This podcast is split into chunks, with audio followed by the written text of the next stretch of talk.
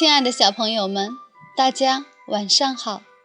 这里是小考拉童书馆，我是故事妈妈月妈，很高兴和大家相约在这里。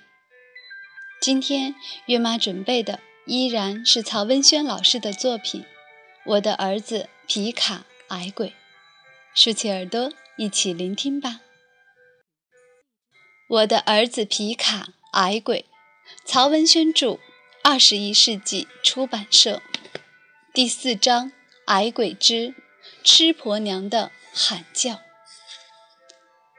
事情过去一个星期，这天深夜，皮卡家的人，不，所有油麻地人都被吃婆娘的叫喊声惊醒了。救命呀！虽然有口音，但人们还是听得清清楚楚。人们纷纷往油麻地小学校园跑，爷爷奶奶、四姑和皮卡当然是最先到达校园西边的。那时，吃婆娘正抱着头拼命往这边跑来。救命呀！他的叫喊声。在这深夜显得格外凄厉。爷爷和奶奶不住地问：“怎么了？怎么了？”吃婆娘只顾喊叫：“救命啊！”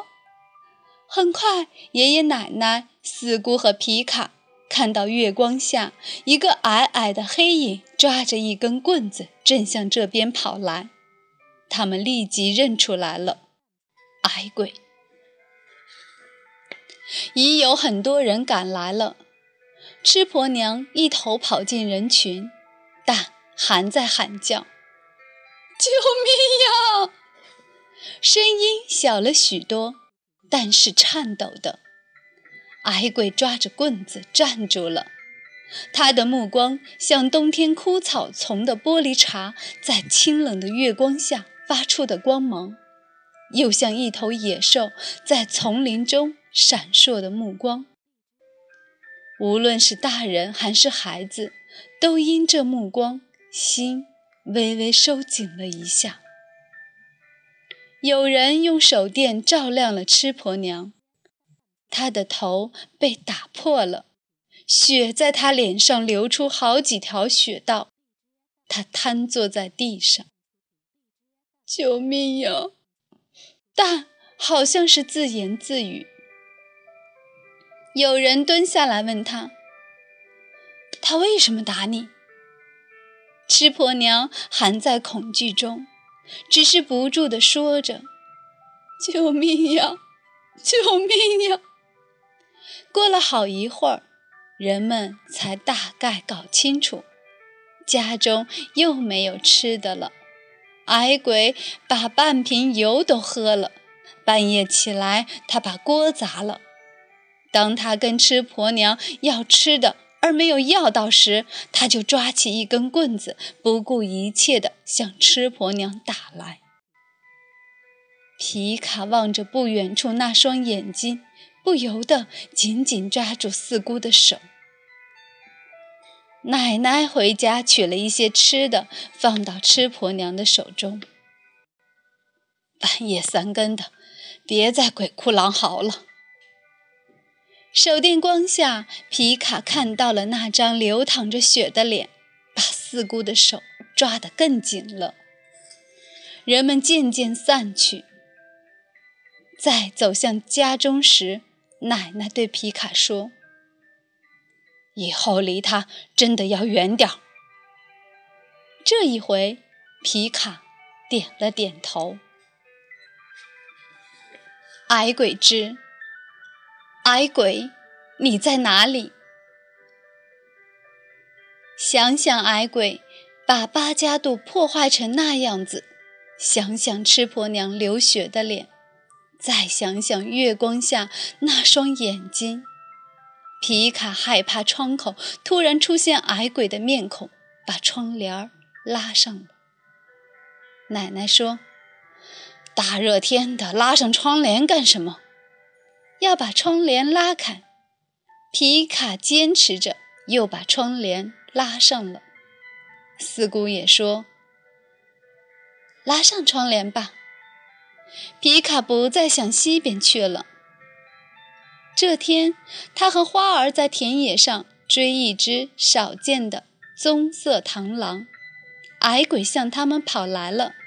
花儿说：“矮鬼来了。”皮卡掉头看了看矮鬼，轻声对花儿说：“我们走吧。”矮鬼站在了那儿，看着皮卡和花儿远去的背影，显得有点手足无措的样子。当矮鬼再一次出现在奶奶家窗下时，奶奶举着拳头出来了，但这一回显然没有游戏的意味。显得十分认真，严厉警告的意思十分清楚。后来的日子里，矮鬼没有再到窗下来。这天，皮卡去大河边上看轮船，偶然回过头，看到矮鬼正沿着河岸往北边走去，心想：他往那边走，要去哪儿呢？就在这时，矮鬼回过头来，见到了皮卡，他转过身来，显出要走向皮卡的意思。但皮卡却把头转过去看大河了。矮鬼站了一会儿，重又转过身往北走去。皮卡想对他说：“你往哪儿走呀？是要回家吗？你家不在那个方向。”你赶紧回头吧。但皮卡只是看着他越走越远，越走越远。当天夜里，吃婆娘敲开了奶奶家的门，说：“的人没有了。”奶奶就安慰她：“快回去睡觉吧，说不定明天早上就回来了。”吃婆娘说：“他说他要去找他爸爸。”胡说呢！他又不知道他爸爸在哪儿，就是知道了，他也不认识路呀。奶奶说：“先回去睡觉，明天帮你找找看。”皮卡一醒，听到了奶奶与吃婆娘的对话，心里有点不安。奶奶对爷爷说：“会不会走丢了？